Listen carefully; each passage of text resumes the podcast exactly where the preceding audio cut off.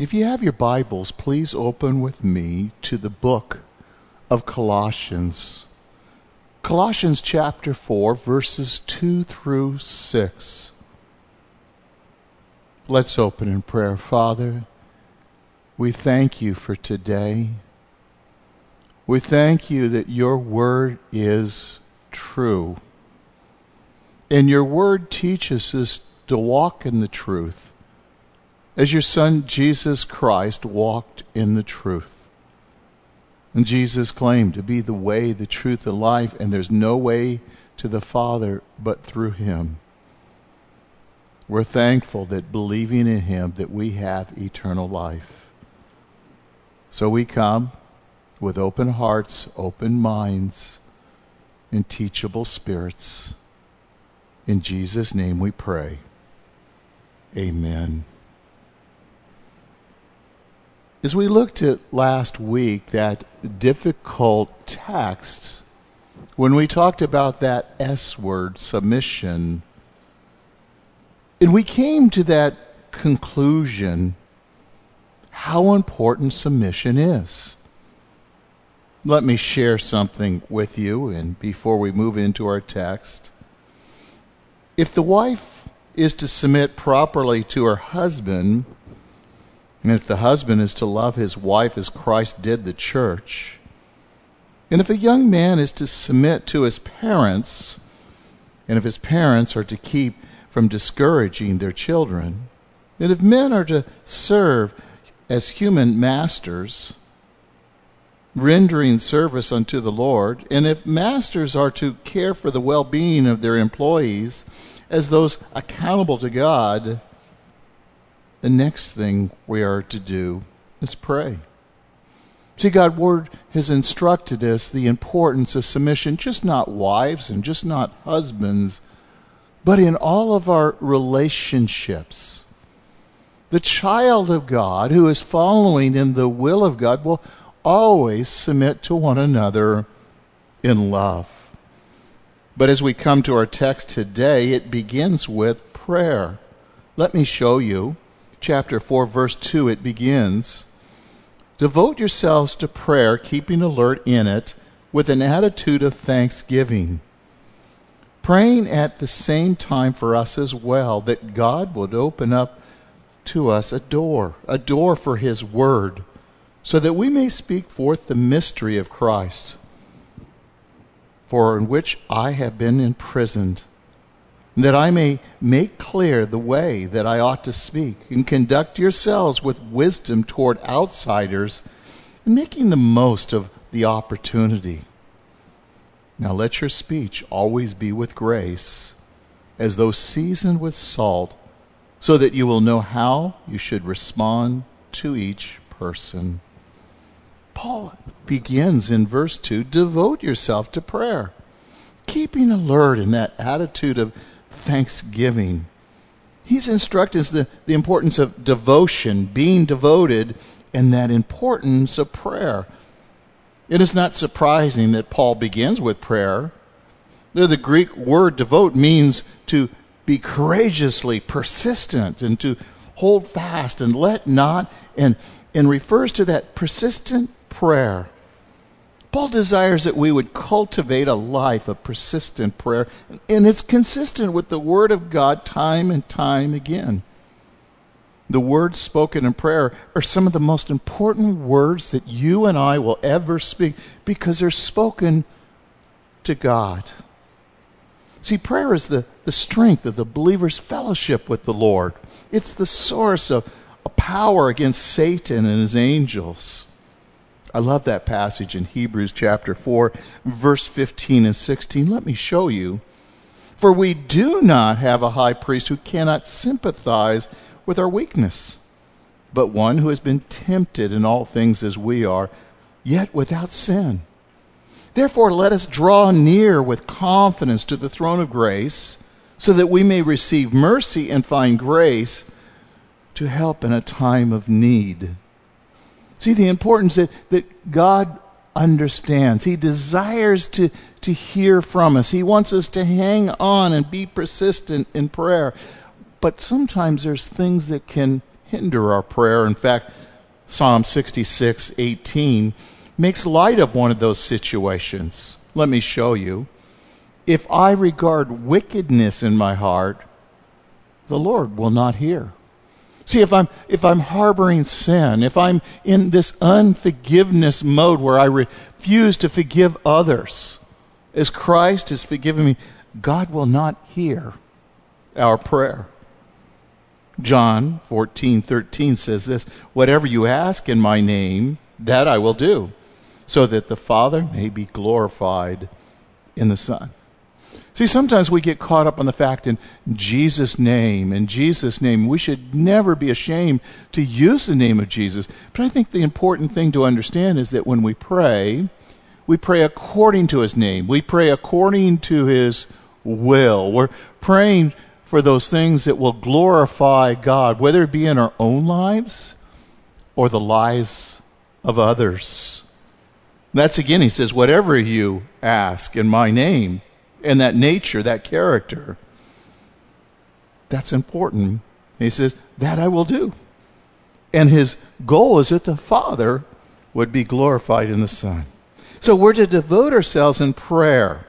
And that's important to understand. It, it, it means to be steadfast, immovable, to endure with that added preposition, it intensifies that meaning. Well, the verb means to be courageously persistent in that prayer, to hold fast and not let go. In fact, let me read from Acts, Acts chapter 1, verse 14. These all, with one mind, were continually devoting themselves to prayer, along with 120 disciples who gathered together in that upper room and they were continually devoting themselves to prayer. How important that 120 were together. They were one heart, one in mind, and they were focused upon God and God's will. It's those kind of prayers that move mountains. It's those kind of prayers that change lives, and we see people come into the kingdom of God. Acts chapter 6, verse 4 says this but we will devote ourselves to prayer and the ministry of the word. See, the disciples were waiting upon the table. But see, that wasn't their calling. Their calling was to study the word and to pray, and they were to have the people pick from among them people, men of, of the Spirit, men of good character men who had a heart for God, men full of wisdom. Pray and pick these men among you. They were to recognize what God was already doing. See, Paul was calling believers to persistent prayer and to pray at all times. In fact, in 1 Thessalonians 5:17, we'll see in a few weeks that we're to pray without ceasing. In Romans 12, 12, be devoted to prayer. See, when I look at these things, I, I have to ask that question How devoted am I in prayer? Well, let me take it a step further. How devoted am I to God? How often do I want to sit before Him and pour out my heart before Him as my most intimate friend, my most intimate relationship. Certainly, He is God, and, and, and I'm a mere man, but I am a child of God, and He wants to hear. Just as a child will talk to a father, and a father will listen, God wants to hear from you and me. It's in Luke 18. Our Lord had two parables illustrating that importance of persistent prayer, and it's in Luke 18:1. Now he was telling them a parable to show that at all times they ought to pray and not lose heart. Jump down to verse 9 with me, and I'll show you more. And he also told the parable to some people who trusted in themselves and that they were righteous and viewed others with contempt. Two men went up into the temple to pray one a Pharisee and the other a tax collector. The Pharisee stood and was praying this to himself God, I thank you that I'm not like other people, swindlers, unjust, adulterers, even like the tax collector. And in verse 12, he goes on, and I fast twice a week, and I pay tithes of all that I get.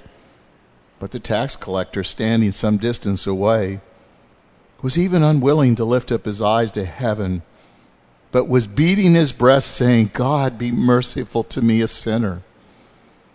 And I tell you, this man went to his house justified rather than the other. For everyone who exalts himself will be humbled, but he who humbles himself will be exalted. You know, when you and I go to prayer, when we go to sit before Lord, we are praying, we are humbling ourselves before God. We're saying, God, I need you. God, you are my Lord. I need you to direct my steps. I need wisdom in this situation. Lord, I'm concerned about your name and your glory. See, if I don't go to God, I, am really exalting myself. Whether I tell the world or not, my actions show that. Again in Luke, Luke 11:5, let me show you. It says, Then he said to them, Suppose one of you has a friend and goes to him at midnight and says to him, Friend, lend me three loaves. For a friend of mine has come to me in a journey, and I have nothing to set before him. And from inside he answers and says, Do not bother me. The, the door has already been shut. My children and I are in bed. I cannot get up and give you anything. But I tell you, even though he will not get up and give him anything because his friend, yet because of his persistence, he will get up and give him as much as he needs. So I say to you, ask, and it will be given to you, and seek, and you will find, and knock, and it will be opened to you. For everyone who asks receives, and he who seeks finds, and to him who knocks, it will be open. And see, the Lord was teaching that persistence in prayer.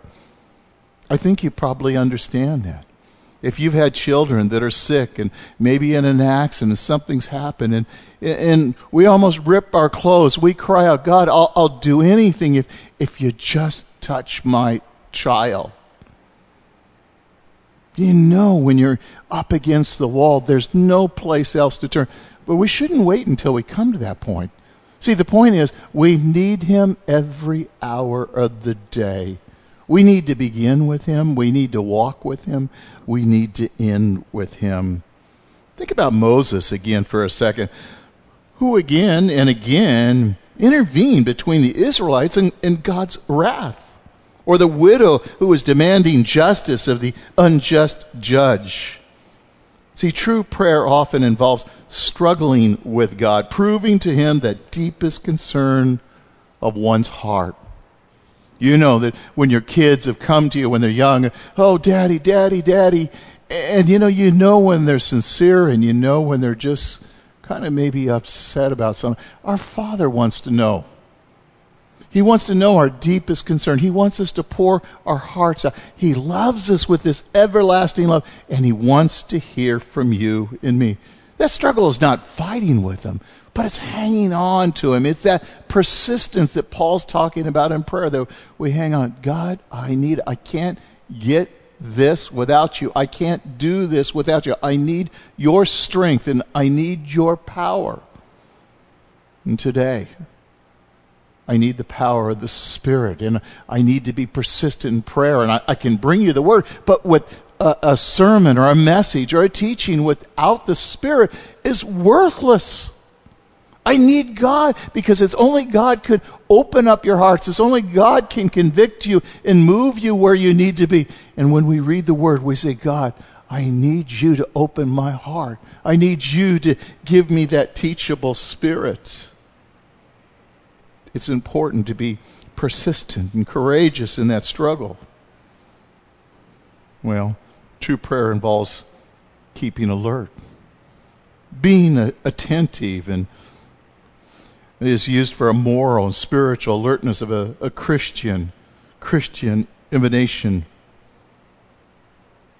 See, Paul knew the importance of prayer, the needs to be dedicated in times of prayer. Hearing from Peter, perhaps that when Jesus prayed in the garden, the Garden of Gethsemane, And Jesus would go away and he would pray, and he wanted the disciples to, to be there, be alert, be attentive, and pray, and, and yet they fell asleep. And how that must have wearied upon their hearts and sharing with Paul. Well, let me read Matthew 26, verses 40 and 41. And he came to the disciples and found them sleeping and said to Peter, So you men could not keep watch with me for one hour? Keep watching and pray that you may not enter into temptation. The spirit's willing, but the flesh is weak. Isn't that true for you and me? The, the flesh is weak. You know, there was a time in my life I would go and I would lay in bed and I think I'm just going to lay here and I'm going to just talk to God. I'm going to pray. And I find myself falling asleep. What I need to do is, as you need to do, is, is to find a time and we dedicate it, we devote it to prayer, that we meet with Him each day. So important. I heard the illustration of a man, and a true illustration. The, the man was having breakfast with a, a family and staying there, and, and all of a sudden he finished his breakfast and held up his finger with excitement. I have appointment. I have appointment with the one that created the universe. And that's what we have when we pray. The one who spoke all things into existence. The one that holds all things together in the palm of his hands the one who came and died for every person in this world. And whosoever believe in him shall not perish, but have everlasting life. The one that's coming again soon. How important we need to be watchful. We need to be praying. We need to be alert and attentive. Watchful, you know, that word means alert or aware, where against what? Well, not just, you know, physical uh, tiredness, but there's a spiritual drowsiness. It's caused by the, the tension, the focusing on the world and the world's ways, sometimes just focusing on our health or our finances. And there's one thing that really matters in this life more than anything else, and it's that relationship with the living God. That's where my mind needs to be. That's where my focus needs to be. Matthew 24 42 says this Therefore, be alert, for you do not know which day the Lord is coming. Wouldn't that be wonderful today if the Lord came for you and me today? To look up and hear Him calling and, and just we just be taken away to be with Him taken out of this world of, of violence and sin and anger and murder and immorality to a place where there is no sin, there is no pain and no suffering. Well, again, it's impossible to, to pray while you're sleeping. How we need to be alert, how we need to devote a, a specific time aside to, to prayer a time when we can persistently pray about those things, not only that concern us, but those things that concern Him. Pray that His kingdom, as it is in heaven, will come to earth. Well, the element of prayer is, is, is an attitude really of thanksgiving that when we come, Lord, thank you. Thank you that I can boldly come to this throne of grace. Thank you that you incline your ear to to hear from us. Thanking Him for our very life, our children, our friends, the house of over our heads, opening our minds up to know Him. See, believers should be thankful and grateful for salvation, for the growth and maturity in our lives, just as we want to see our kids grow and mature and healthy. How important is it to spiritually grow? As we go through this life, things are pulling against you and pulling against me. There are things that just crash down on our lives, and if, unless our faith is grounded and we're growing and maturing when things happen, we will struggle. We will be crushed. Again, the Bible says if anyone lack wisdom in the middle of a trial, a storm, let him ask, and God will give liberally to Him. God wants to speak to you and guide you. We should be grateful and thankful for the fellowship in Christ and His church. That's the body of Christ. That's the people. Those that He brings in your life. Those that challenge you in your walk, encourage you in your walk. Those that, that we could put ourselves behind and under and learn from them. Those mature Christians who have been walking with the Lord that we learn from them thankful for the opportunities to, to serve Him and live for Him, to, to make His name known, to, to minister to people. In the last few years, I've had an opportunity to, to go to life care. I felt the Lord just put in my heart and, and going there. And there's one particular person that I've gone to for a couple years. And, and I thank God that I'm able to go and encourage her and just remind her of who she is in Christ and that God's coming for her. And one day she's going to close her eyes in this world and she's going to open up her eyes into the presence of Jesus.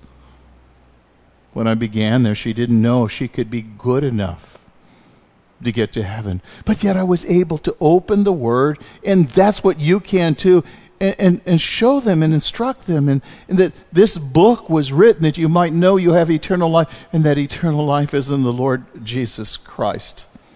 Thankful for those opportunities to serve. That's what the body of Christ does. It serves the Lord and serves one another and even serves this world, bringing them the Word of God, ministering to them physically, mentally, emotionally, and most important, spiritually. When believers pray, they can begin by being thankful for the following spiritual blessings and privileges. Let me show you in Acts 27:35. Having said this, he took the bread and gave thanks to God in the presence of all and broke it and began to eat. Jesus, the one who spoke all things into existence, thanked the Father for the bread. Jesus modeled this is what we do, but he did to the people. And so important that we follow in that same pattern. It's in Romans 6, verse 17. But thanks be to God that though you were slaves of sin, you became obedient from the heart to the form of teaching which you have now committed. See, it's God who works in the person, it's God who changes the person, and so God is the one that gives us this heart of obedience. In 1 Corinthians chapter 15, verse 57, notice what it says. But thanks be to God who gives us victory through our Lord Jesus Christ. You and I are victorious in Christ Jesus because of the blood of the Lamb. The work that He has done for you and me. And all we do is believe. The work we're called to do is believe in the Lord Jesus Christ and be saved. In 2 Corinthians 1:20, for as many are the promises God in him they are yes, and therefore also through him is amen and glory of God through us. It's in Romans 8:28. Most people know this verse, but they don't always understand it. Notice what it says, and we know that God causes all things to work together for the good of those who love God and those who are called according to his purpose. When something happens in someone's life and they're in an automobile accident or, or, maybe they've lost their job, I've heard people say, oh, it must be God's perfect will. I'm going to tell you, it's not always God's perfect will. But what God says is, in these situations, I will cause things to come out of here for good. I will use it for the betterment of you, for to draw closer to me or to find a better job. It's not his perfect will that there's death in this world. But we can have that assurance to be absent the body is to be present with the Lord. The second thing I want to call your attention to is in verse 3 what we see is that devotion and, and that importance of prayer, praying at that same time for us, that God may open to us a door for the Word. See, we're humbly partners with others for the sake of the, the gospel, the gospel ministry. In this case, with Paul and the ministry that God had given him, that he would be faithful and finish the race well. He, he needed people to pray with him, to uphold him, to give him the strength, the, the wisdom, the boldness. And it's so important. We need that same thing in our lives. Now, it was in spite of the imprisonment and the difficult circumstances, Paul asked the Colossians to pray that he would have the opportunities to share the good news of Jesus Christ. See, even in what was the darkest time, that he was in prison, prison because of his faith in, in, in Jesus Christ, that he'd have an opportunity to share with the guards or maybe those other prisoners, that he could see people coming into the kingdom. See, this is what you, happens to you and me as we grow and mature, that we see every circumstance we're going through is an opportunity to glorify God, to point people back to God, because this is the way that you and I have been made to bring glory to God. Well, again, he's, he's confident that God was directing his life in that sense. In the ministry by opening and shutting doors of opportunity, there's not a question but he also knows the importance and the power in prayer. The power in prayer. I remember the story of the Wesleys, and they were evangelists and leading people to the Lord. And then one day there was this struggle in their lives. There was this question that said, Who will save me? I've, I've saved others, I've led them, Lord, but who will save me? And at that time, his mother was praying fervently, hour after hour after hour. What a picture for a mother, for a father, for a grandfather, a grandmother, for those kids that are unsaved. Maybe those kids are teetering between evil and, and good. There's power in prayer. We need to understand that and, and sit passionately and pray, not, not passively and wait for a sign to take action and, and, and start serving and praying. No, no, no. We, we need to pray. We need to move by faith.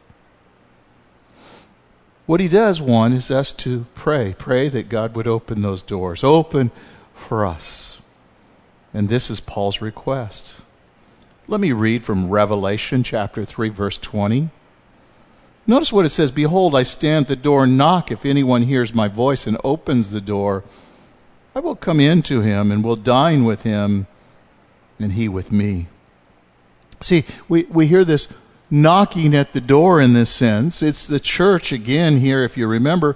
A church was an unsaved church. He's standing, that is, the Savior, Jesus Christ, standing on the outside, knocking. If anyone will open the door, I'll come in. I'll sup with them. This, this intimate relationship, he's calling them to it, but, but not everyone will. But see, it's the prayer that we need to be praying. God, move in our community, move in our family, move in the jails, move in the hospitals. We need you, Lord. And those that pray fervently like that are the ones that move mountains. Notice again in 2 Thessalonians 3 1. Paul speaking, finally, brethren, pray for us that the word of the Lord will spread rapidly and be glorified, just as it did also in you. Paul always wanted the word to move rapidly through the communities. This world is becoming darker and more evil, and the opportunities are going to stop very soon. They're getting harder and harder to reach people because the hearts are so hard. A visitor to Spurgeon's Tabernacle in London was being shown around the building by the pastor, Charles Spurgeon. He says, I would like to see the, the powerhouse of this ministry. And Spurgeon asked as, as he showed the man into the lower auditorium, It's here that we get the power. From while I was preaching upstairs, hundreds of people in this room are praying. Is it any wonder that God blessed Spurgeon's preaching of the word? how we need to pray before we come and after and even during the that those that are unbelievers will hear and those who are believers that are that are in rebellion will turn back to God. Turn turn from the idols, turn from this world and turn back and serve the true and living God. So that we'd speak forth the mystery of Christ. See, Paul's not talking about something mysterious or some secret ritual but rather is God's unfolding plan for the world, his plan of redemption through the Messiah, Jesus Christ. The same message that people need to hear today. In fact, in Ephesians 1 9, notice what it says. And he made known to us the mystery of his will, according to his kind intention, which he's purposed in him. Or in Ephesians 3, verses 3 and 4, that by a revelation there was made known to me a mystery as I wrote before in brief. By referring to this, when you read, you can understand my insight into the mystery of Christ. See, we see that mystery as Christ is now revealed. It was revealed to Paul and now being revealed to us. Again, it's not some secret shake or secret order. The mystery is Christ, that Christ would save the Gentiles, that he would die for the world. And we need to bring the good news. They need to know the bad news so they can receive that good news. It's so important. Again, the text says, For which I've also been in prison. He was in prison for sharing this good news in verse 4 that I may make it clear the way that I ought to speak. See, in Ephesians and Philippians and Colossians and Philemon, these are known as the, the prison epistles because they're written during Paul's Roman imprisonment. Even in this time, in these wet, dark, cold, damp prisons, Paul was concerned about the glory of God. Why was he so concerned in these situations? Because he come to know him personally. And he couldn't let go. He, he's come to know him. At home, I have this little rectangular block, and it looks like gibberish. You look at it, there's on the black block, there's white letters, but if you look and you focus a certain way, it says Jesus, as clear as can be, once found, never lost. See, some people can see about Jesus, know about him, but they've never seen him personally. We see him in this world. We see him in the life of evangelists. We see him in the life of a person that's praying and caring, a, a mother who nurtures her child and brings them to church, or a grandmother. The evangelist within the congregation says they can't help but go and tell people because they love the Lord Jesus so much and they want to share that love with them. God uses their plots in this world to destroy the wicked, to, to help God's cause. Pharaoh plotted to kill the Jewish babies, but God used that evil plot to put Moses in Pharaoh's place to train Moses, to give him the knowledge about the courts and dealing with Pharaoh. Or then there's Joseph. He was thrown into prison for purity and suffered in prison. But in prison, he came in contact with the prisoners who were officers of Pharaoh who could give Joseph much better knowledge about the workings of Pharaoh's courts. So when Joseph was elevated to the prime minister, he knew the ropes of the Egyptian government. See, that's what was happening to Paul. It was there he was evangelizing, but here he was learning how to deal with the people.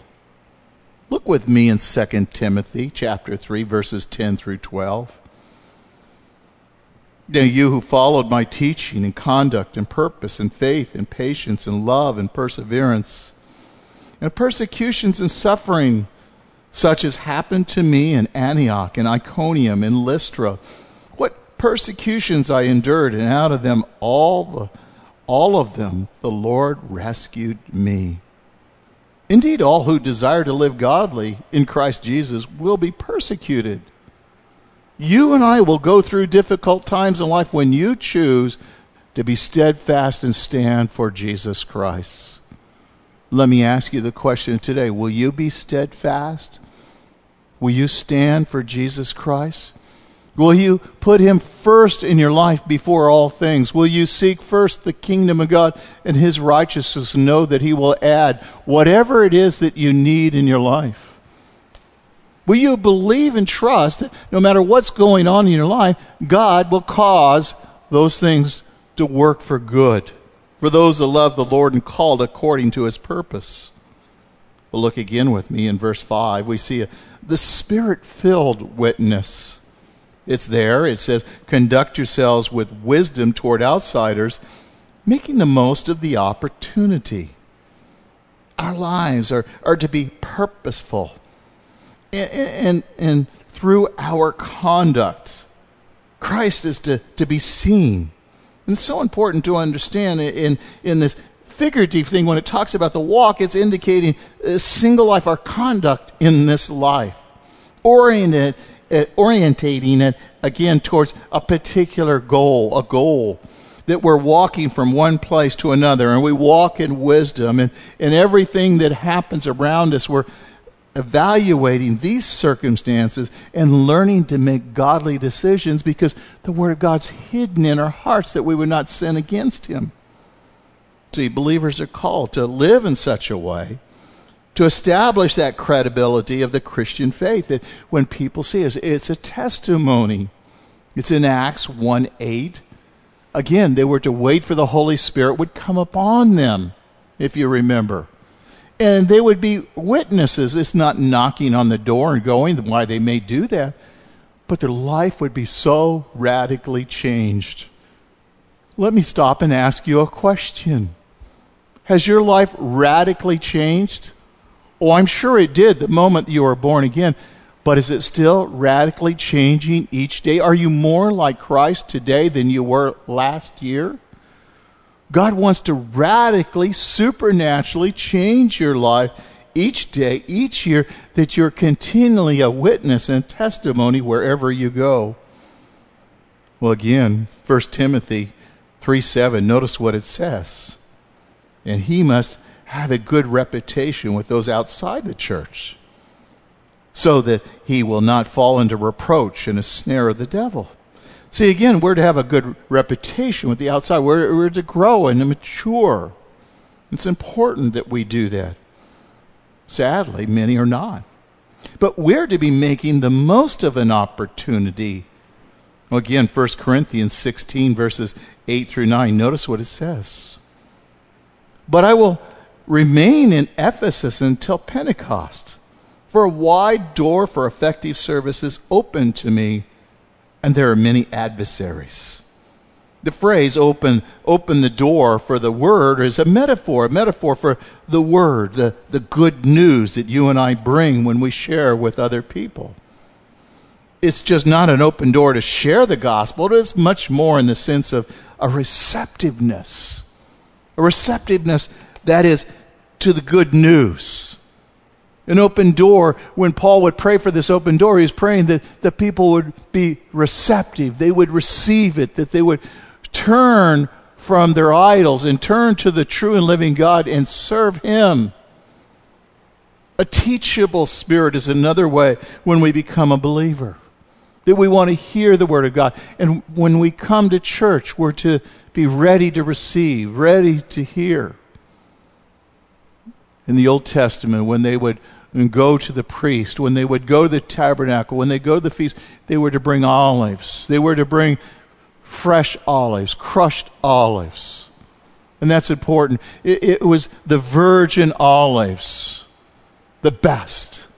They were to come ready to the tabernacle. And, and we know that the olive, the oil, when it's crushed, represents the Holy Spirit. We're to come ready with the Holy Spirit, filled with the Holy Spirit seeking to, to hear and hang on each word and, and say, Lord, what, what do you want me to do? Again in 2 Corinthians 2.12, notice what it says. Now when I came to Troas for the gospel of Christ, and when the door was opened for me in the Lord, looking for that open door, that's so important that we're looking and we're anticipating, we're expecting. Well, in Acts 16 6, follow with me. And they passed through Phrygia in the Galatian region, having been forbidden by the Holy Spirit to speak the word in Asia. And after they came to Mysia, they were trying to go to Bithynia, and the Spirit of Jesus did not permit them. And passing by Mysia, they came to Troas. And a vision appeared to Paul in the night. A man of Macedonia was standing and appealing to him and saying, Come over to Macedonia and help us. And when he had seen the vision, immediately we sought to go to Macedonia, concluding that God had called us to preach the gospel to them. And the moment he got there, there were believers. They had come to be believers in the Lord Jesus Christ. We need to recognize that the time is short. Opportunity is knocking. And I encourage you, please answer it. Well, again, in Ephesians 5:16 it says this, making the most of your time because the days are evil. Let me read an illustration. A businessman on his way to prayer meeting saw a, a stranger looking down on the church and he invited him in to come inside. He says, All right, said the stranger. That was the beginning of the, the Christian life for him and his family.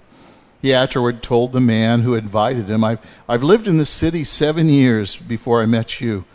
No one had ever asked me to go to church. I wasn't here three days before the grocer, the dairyman, the insurance man, the, the politician called upon me. But you were the first one to invite me to church. It took seven years. Don't wait to pick and choose the souls that you want to see saved. But consider anybody that you meet is God's field, for it is the work for you and me. Living a godly life involves making the most of every opportunity. Moses prayed in Psalm 90:12. He said, "So teach us to number our days that we may present to thee a heart of wisdom. How we need to pray, how we need his wisdom." Look with me in verse 6 the spirit filled witness. Notice what it says let your speech always be with grace, as seasoned with salt, so that you will know how you should respond to each person. This eagerness for the witness must not be excuse for brash arrogance or a boring complacency. No. In the ancient world, salt was used as a, a preservative for, for meat and helping retard the spoilage. To speak with grace means to say what spiritual, wholesome, fitting, kind of sensitive purpose, gentle, truthful, loving, and thoughtful. The Christian speech, like their lives, must promote purity rather than fostering spiritual, ethical, relational corruption. No, no, to promote purity. I love Ephesians 4:29. Let me read, let no unwholesome word proceed out of your mouth, but only such a word as good for edification according to the need of the moment, so that it will give you grace to those who hear. Again in Ephesians chapter 5 verses 3 and 4, but immorality, impurity and greed must not even be named among you as proper among the saints. There must be no filthiness or silly talk or coarse gesturing, which are not fitting, but, but rather give thanks. See, our speech, that is, for the new man, must be seasoned with salt.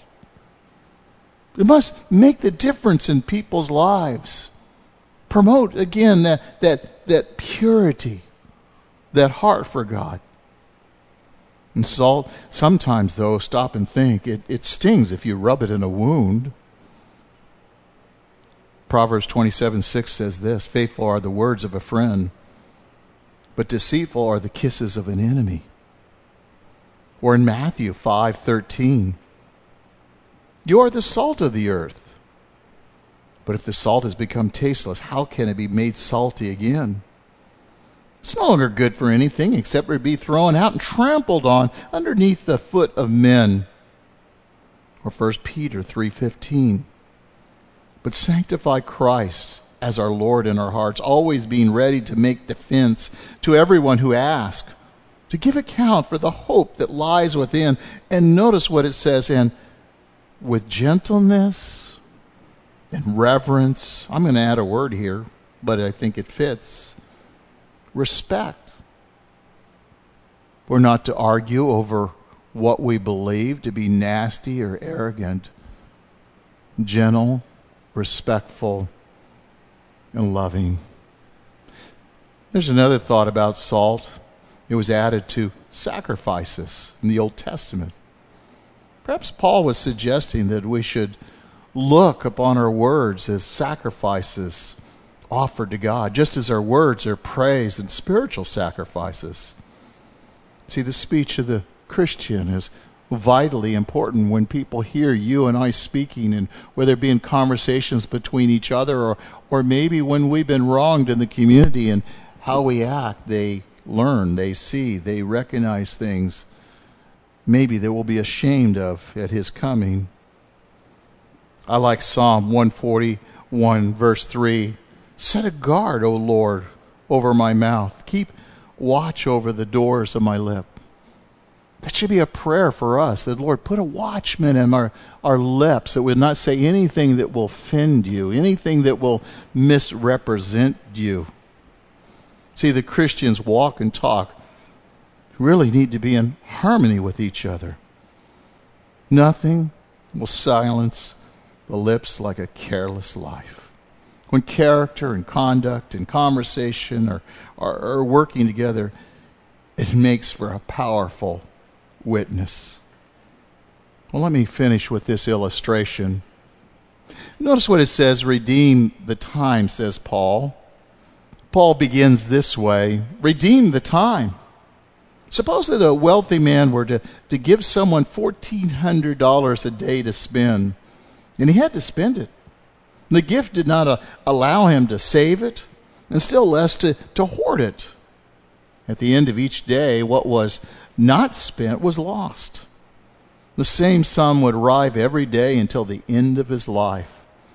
Then accounting would be made of what the receipt had done with the sum and there was $1,400 a day spent or squandered to be used buying things for oneself or helping others, or to be wasted on trifle things or invested in eternity. Every day, God gives you and me 1,400 minutes to spend by ourselves, in us alone. We have to spend it. We can't save it up for another day, another time, or, or tomorrow. We have none of yesterday's time left over. All of this precious minutes are ours.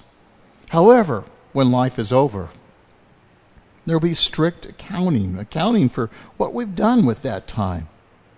We, as Christians, will give accounting, the judgment seat of Christ. The unsaved will render their account at the white throne judgment.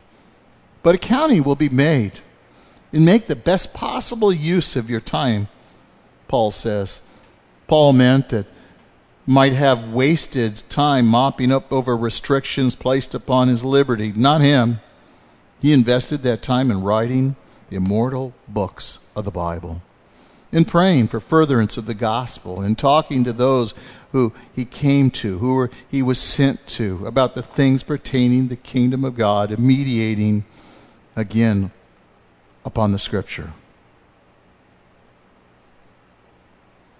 Meditating upon the scriptures long since committed to memory, and preparing himself for the new ministry and the journeys, should be released to meet the Lord of glory, should Nero's order be executed. You and I have 1,400 minutes a day. If we were to stop and evaluate to what would our life look like? What would be credited to us eternal? What would be credited and burned up as what they call wood, hay, and stubble. It's a choice that you and I, as a believer, make. It's a choice we will be accountable for. Father, we thank you for this time. I pray for myself, my brothers and sisters, Lord, that we will learn to be responsible for what you have entrusted us with, not just the knowledge you've given us, the salvation, but how we will use this for your glory. Lord, I pray blessings upon these people. Lord, that they would learn to draw from you the wisdom, that they would be prayerfully seeking you and seeking to be right in the middle of your will. Thank you, Lord Jesus, for your unfailing love to meet us each and every day. It's in your precious name, Jesus, we pray. Amen.